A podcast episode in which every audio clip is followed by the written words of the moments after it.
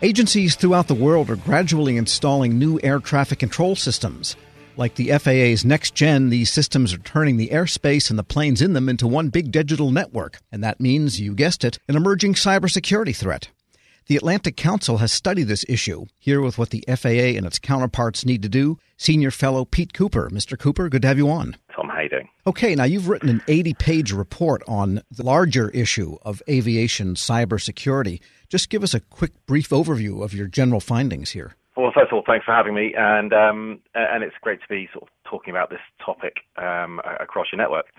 So, um, two years ago, we started looking at the challenge of um, aviation cybersecurity because we felt that it was fairly little talked about compared to a lot of the other sectors. And what we found was that there was a lot of really diverse opinions on on the nature and challenge of the, the cybersecurity threat facing the aviation sector. That ranged from from one sort of uh, respondent that said no, it's not possible to hack aviation systems, to other respondents saying that there there was a, a critical challenge. And we found that actually there's there's lots of good progress being made, but there's still a lot of um, really quite interesting challenges that the industry is, is, trying to work its way through, and that's across all parts of the of the sector, be it airports, air traffic management, and that's where NextGen comes in.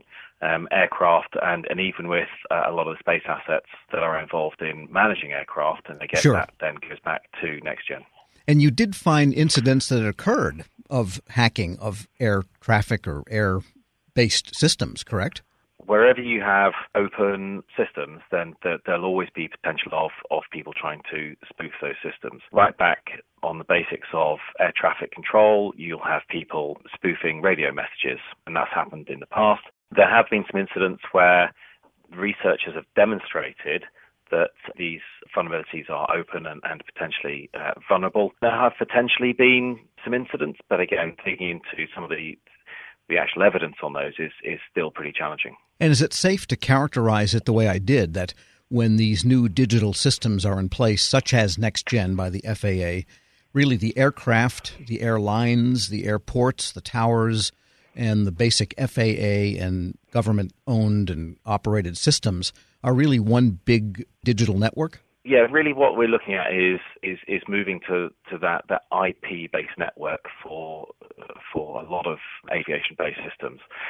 So, if you look at a lot of the challenges facing the, the, the aviation network, is is becoming increasingly congested through things like um, uh, drones, urban air mobility vehicles, increased air traffic, and that complexity and, and overcrowding is is leading to this requirement for for increased efficiency. And a lot of that increased efficiency can be delivered through that increased digitalization and, and data. So, yep, pretty much everything now is is being connected, and, and aim is to get everybody uh, or all the systems talking on on effectively one large network. But as as you and I know, the, the challenges of that, then as, as much as there are benefits, there are also risks. We're speaking with Pete Cooper, Senior Fellow for the Cyber Statecraft Initiative at the Atlantic Council and CEO of Pavisade, a cybersecurity consultancy. And getting to the FAA and I guess the European Union air traffic control outfit are both pursuing similar types of system, GPS based, as you put it, IP based networks to replace the radar systems that have been in place for so many decades. Are they on to the cyber security risks, do you think? And what do they need to do to make sure that the systems they deploy, like NextGen, are safe? You've probably hit about the, the, the million dollar question when it comes to cybersecurity, which is how much is enough. The challenge we have is that the, the industry itself is a global industry.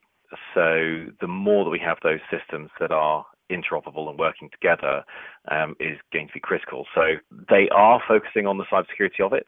The interesting question will be are we focusing on all of the right things and are we doing that in a global coordinated fashion? Because there are initiatives um, like this both in the US, Europe, and also the Far East as well. Because a lot of the challenges out there, especially with IP based systems, is that in the past, where previously some of the aviation systems may not have been generally accessible to adversaries, everybody generally knows what an IP based network looks like. So the evolution of this is potentially moving on to a more well known system base that adversaries know about. The challenge will be across all of that complexity, have we rigorously looked at not just um, the risks, but also the resilience of those systems? Um, one of the things that is, is sort of being proven over and over on, on cybersecurity is that it, it's really difficult to decide how secure something needs to be. And generally, the history will always show that, that actually things will go wrong, adversaries will find a way, and that the key in all of this is is resiliency. Is even if the digital system falls over, have you got enough resiliency to still manage and safely move air traffic? And to what extent do the different agencies throughout the world cooperate on standards and procedures for cyber? I guess everything else, because if you leave the safe system over Great Britain, for example, but then the system over Japan is not so good, then what have you really gained in terms of end to end security here? It's not a case of one system being being good or not. It's are we approaching the risks in the same manner, in an informed manner?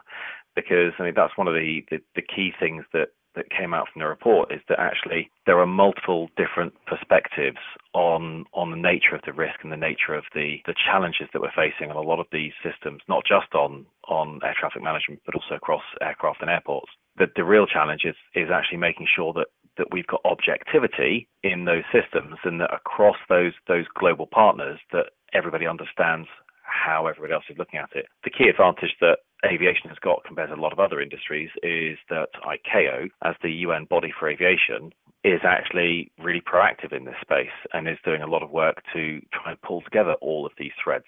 Because from a manufacturing uh, perspective or from a regulation perspective, the more global coherence we can get, the more that aviation maintains its its position as a as a globally interoperable industry. And with respect to this final picture of a digital system that is doing air traffic management throughout the world versus the radar systems, where are we worldwide in that journey so far? systems are starting to be rolled out and tested, and, and, there's lots of different initiatives ongoing. So yeah, some of these systems are are starting to go are starting to go live, uh, which is good because then we're starting to get used to to what those systems look like. The challenge will be is is working out what bad looks like or, or what resilience looks like when it comes to those systems. As with any large IT project, it's easy to get lost in, in what the benefits may be and, and what sort of huge difference that might bring, but then objectively look into the, the fail cases or the use cases for how things may go wrong and then how the operators then deal with that. The way that I,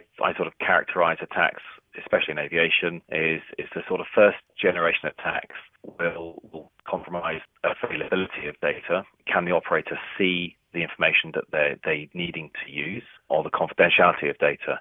So, for example, some flights people may not want to be sort of seen or be able to track, then actually that, that might be um, something that's still quite difficult to do with the modern systems. The second generation of attacks are really going to be going, uh, attacking the, the integrity of data. The adversary getting in the middle of that decision cycle and, and changing what is presented to the operators that are trying to operate safely. That is an order of magnitude harder for an adversary to do, but it's also an order of magnitude harder for the defensive teams and the operators to be able to manage. I'd like to think that, that we as an industry are, are really asking ourselves the hard questions of what that may look like so that actually we have the ability to to both defend that data and also fall back to, to where the systems are in a safe fall back safely, if that makes sense. The aviation industry is really, really good at designing safe systems that when they fail, they, they fail in a graceful manner so that safety and security are not compromised. And we've got to make sure that at every stage, that's the